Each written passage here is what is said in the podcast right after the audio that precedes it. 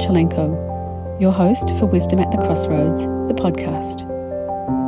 My door is open and I'm excited to invite you into my studio practice. I imagine you coming in to sit down with a beverage in hand, a little morning coffee or an afternoon tea to catch up. But hey, it's five o'clock somewhere, so feel free to come just as you are. I like to think of us as slowing down for a bit to share in the backstories of an artistic life exploring lessons learned through creativity and inspiration. This invitation to join in on discussions of a visual medium without the visuals affords you not only a pause from the busyness of your own day, but also allows you an opportunity to co create and connect to your own stories through the example of mine. Season 1 began in my archives, while Season 2 will focus a little more in the present. I hope you'll enjoy the stories of my work evolving and share in the wisdom I have found at the crossroads where action and presence meet. Make sure to stay tuned for the short meditation that concludes each episode. I know you'll walk away refreshed and able to simply be more and do a little less. To end off our second season, I am keeping with my intention to share the backstories of works that are available. And for this episode, for a change of pace, a still life I don't paint a lot of still lifes, but I thought a still life painting, particularly one called an active still, might help to reinforce the idea of presence that has followed us through the first two seasons of the podcast. Today's feature painting is imaginatively called Active Still Purple. I don't know where such a bland title came from, if I'm honest. I was clearly lacking in energy when it came time to labeling this one. I can't explain why I couldn't even at least find a synonym for purple. Amethyst, periwinkle, mauve, anything to jazz it up, but here it is, and there we are. The name might lack some luster, but the composition makes up for that lack with its cheery disposition.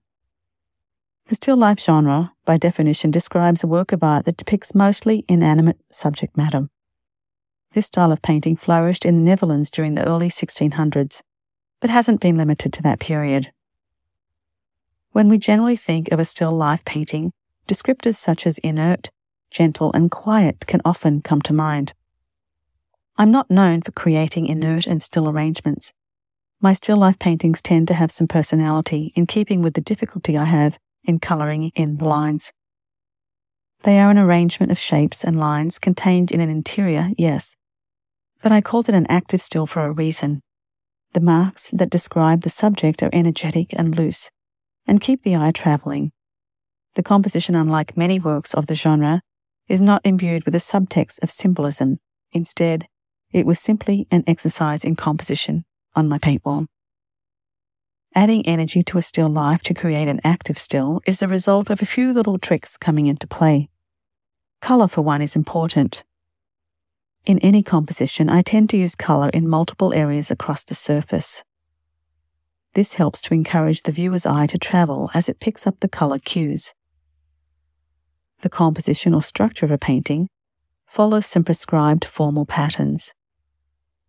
I tend to use those as suggestions rather than rules and encourage compositional features to be maybe a little off sometimes, as this will help to encourage visual energy on the surface.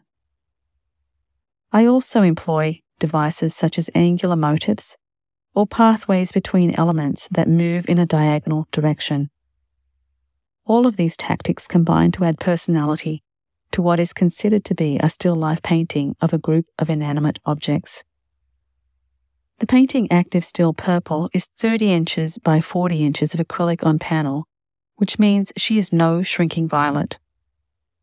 This piece began with a sketch that didn't completely make it off the paint wall. At the time, I may have considered it a false start that was relegated to the back of the bus until it ended up where it is today. To refer to a painting as a false start, I should clarify, is not always a negative label. Sometimes I'm not satisfied with where a particular piece is going and I do abandon it. Sometimes something might be left unfinished when a painting period ends, or I take a break around my family's schedule or school holidays. Sometimes it can be intentional and sometimes not so much. It's not that I didn't like what was happening on the paint wall with this painting. It might just mean time away from the paint wall leads me down a different path and I want to start off with a fresh vision. Sometimes abandoning work is intentional, and sometimes a painting start just gets lost in the studio shuffle or calls for more rest than the average bear. Still life as a subject is not something I generally lean towards, though during the past summer I painted a few still lifes in the Sweet Sweet series. They were a group of 11 by 14s on panel. Mini Still Alpha was one of the little paintings of that group. This little guy was a favourite that I had intended to find a place for in my personal collection, but found itself a new home in quick time. Unlike the bigger active still in purple, the sweet, sweet example was begun and completed at the end of a painting period when my painting muscle was flexed and in a comfortable rhythm. This little one flowed onto the substrate in soft and easy mogs, built in some energy with diagonal elements in the composition, and settled with a reduced colour palette. She has travelled a long way from the shores of Lake Winnipeg to her new adoptive home. I hope the energy of the prairie and my purple lilacs from the side yard at the cottage breathe freshness and light into her new surroundings year round. Active still in purple, unlike the mini still, is hanging close to home. I've found her a spot in my tiny studio and enjoy her enthusiasm each day when I walk into my office. She witnesses both action and stillness throughout the day, and is a reminder that colour can bloom in all seasons on the Canadian prairies, and our summer contained and captured in this way can keep blooming with energy and enthusiasm forever. If you find yourself in my neighbourhood and want to stop in to meet my active still, in purple, by all means bring you a cup of joe and settle in with me for a moment in her presence. I'll have a tall decaf Americano with oat milk if you're offering.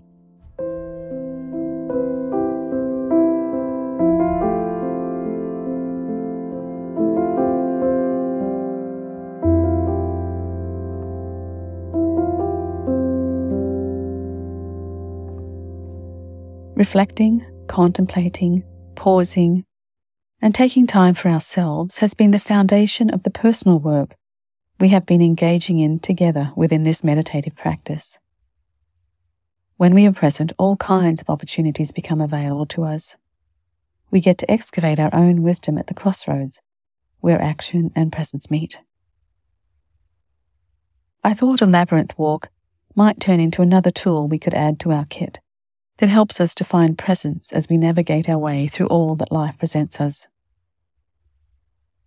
Given that this is the final episode for season two, the concept of action contrasting stillness seemed to pair nicely with the active stillness we discussed in today's painting example.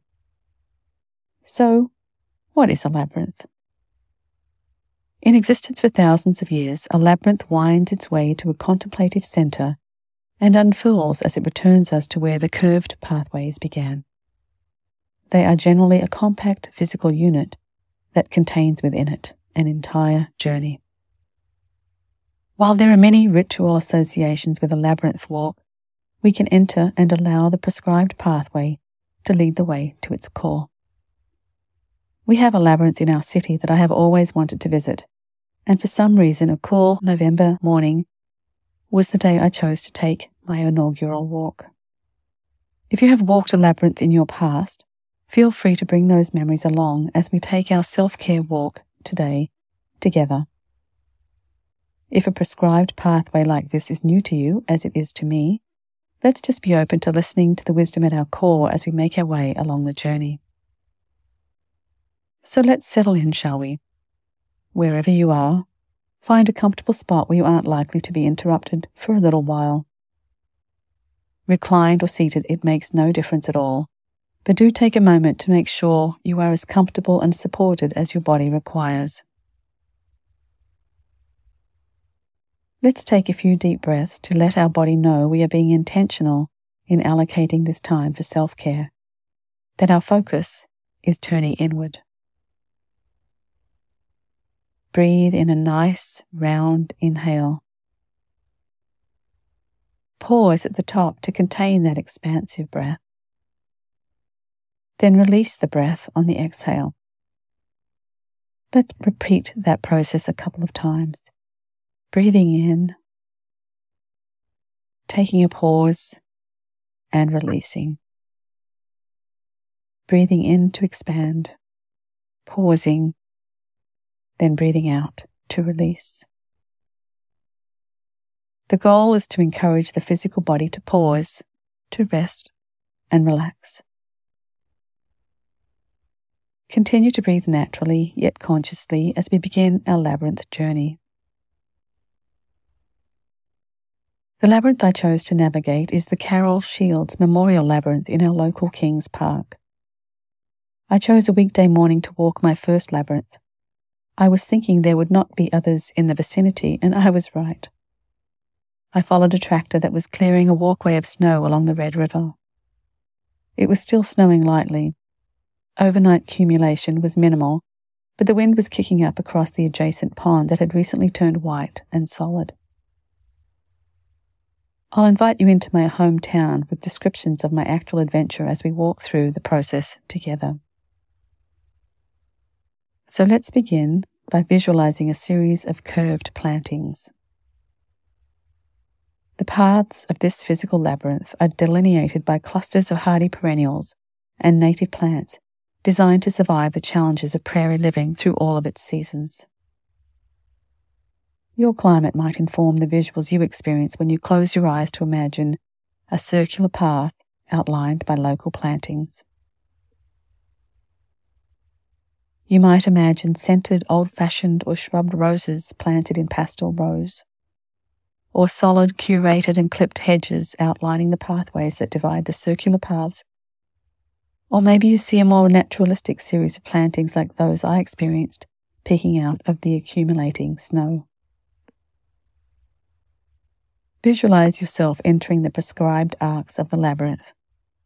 My pathway curved to the left. The unusual bowl shape of this labyrinth on Manitoba's prairie invites snow to blow and accumulate. Though the snow wasn't deep this early in the season, to the uninitiated like me, a few inches of snow easily blurred the boundary between the designed pathways of the labyrinth itself and the plantings of the surrounding area. As you move forward, notice what surface you see your feet step upon as you make your way into the prescribed circle. Is it a path of short clipped soft green grass that invites bare feet? Is it a compacted and well trodden gravel walkway? Is it the colour of crushed pink granite or blue metal grey? Is it made of warm and rounded sun bleached river rock? or perhaps it's a temporary pathway sketched into sand. If you're lucky, it could be a medieval tiled surface in the cathedral. Feel yourself supported on the pathways you see opening up before you. On the day I made my first walk, the tracks of squirrel and deer crisscrossed the paths ahead of me in the fine, soft, white snow. The first outer curve of the labyrinth is one of the longer ones. Make your way along it until this first arc comes to a conclusion and turns to curve back on itself. You will change direction and continue on a parallel pathway. Try to take a deep breath as you make this transition in this process of active stillness. A labyrinth walk is said to be a journey on which we can take with us our concerns and prayers, our questions and hopes, or our dreams and desires. It's a place we can choose to work through something or a place we can move through with acceptance and an open heart. How you choose to navigate these concentric arcs on any visit is up to you. Continue to notice your feet in forward motion as you move through each arc and turn. Allow your steps to be grounded through the recurring transitions. Notice your connection to the earth as you walk and turn. Try to be aware of your connection to the moment as you are drawn along. As you get closer to the center, you'll notice interior pathways become shorter. Has anything in particular surfaced for you so far along this journey? Are you listening? Are you allowing? With each step along your chosen substrate, allow yourself some space to listen to your own thoughts.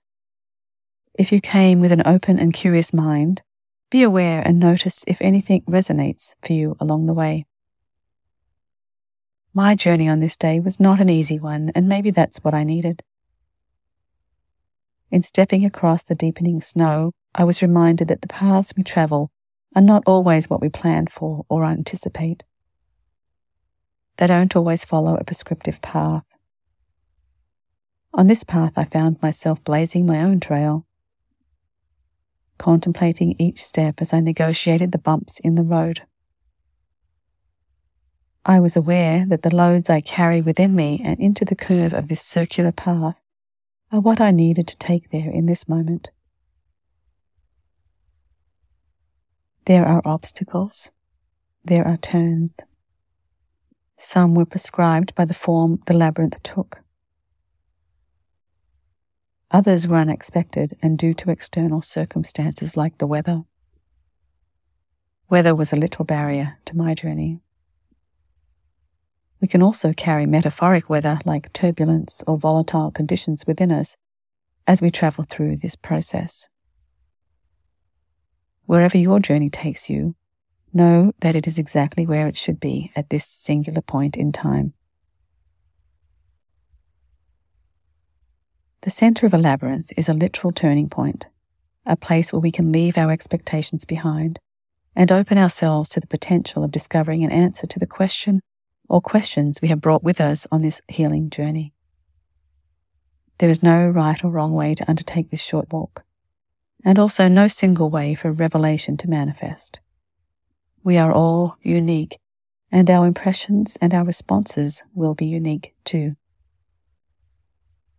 It pays to pay attention, to embrace the quiet. The core of a labyrinth is said to be a place of wisdom. So take a moment to pause in the middle.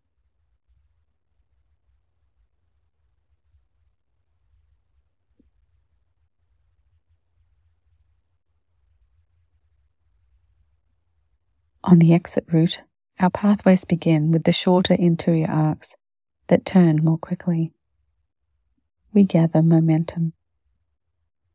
With each prescribed step along the returning pathways, feel yourself become lighter and more light filled. Accept any inspiration as well as the metaphysical support you have received on the journey. Be present. Listen to the sounds around you.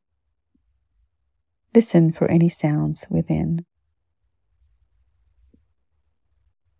Encourage the healing energy of resolution and acceptance to infiltrate the cells of the physical body as you make your way back to the beginning.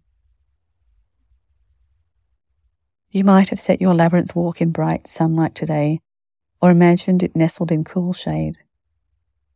It might have furnished your personal ideas in a particular place, or it might have brought you in step with my journey amongst gently falling snow, against the chill of the developing wind blowing across a pathway that was at times blurred. Your steps might have taken you on a smooth and contemplative pathway within clearly delineated boundaries. Or your path may have even felt like it was climbing uphill. Maybe it was like my Canadian pathway that was literally tough sledding in a transitioning season where my steps were laboured as I waded through deepening snow. Whatever you felt or saw as an image, or heard as a sound, or knew as a stream of consciousness, was exactly what you were destined to discover along this visual journey in this moment. Our self care journey today is coming to a natural conclusion. If you have the luxury of time, I would encourage you to sit with yourself, your stories, your thoughts, and musings for a little while longer. Now that we have set an intention to listen in to the wisdom of our core, the universe will seek ways to help us to know and understand what we need to know and understand. To conclude our meditative journey, let's take a deep and cleansing breath. Let's invite the light to continue to flow within our interior structures and to help us to release anything that no longer serves with the intentional exhale. Inhale and invite. Exhale to release. Inhale to invite. Exhale to release. Continue with your personal rhythm and begin to invite gentle movement into your physical body. Rotate the wrists and the ankles. Open and close the hands. Scrunch and relax your feet. Open your eyes when you are ready and go gently into the journey of the rest of your day. May you feel as refreshed as I did as I made my way from the healing bowl of the labyrinth's concentric circular paths to the warmth and protection of my car out of the elements. Namaste.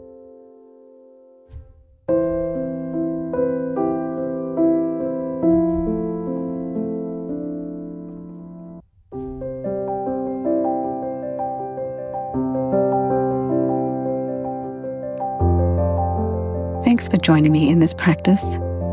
Time is precious, and I am very grateful you have chosen to spend some of your valuable time with me. I hope you feel refreshed after our pause together. If you're able to, I'd recommend spending a little extra time on yourself right now.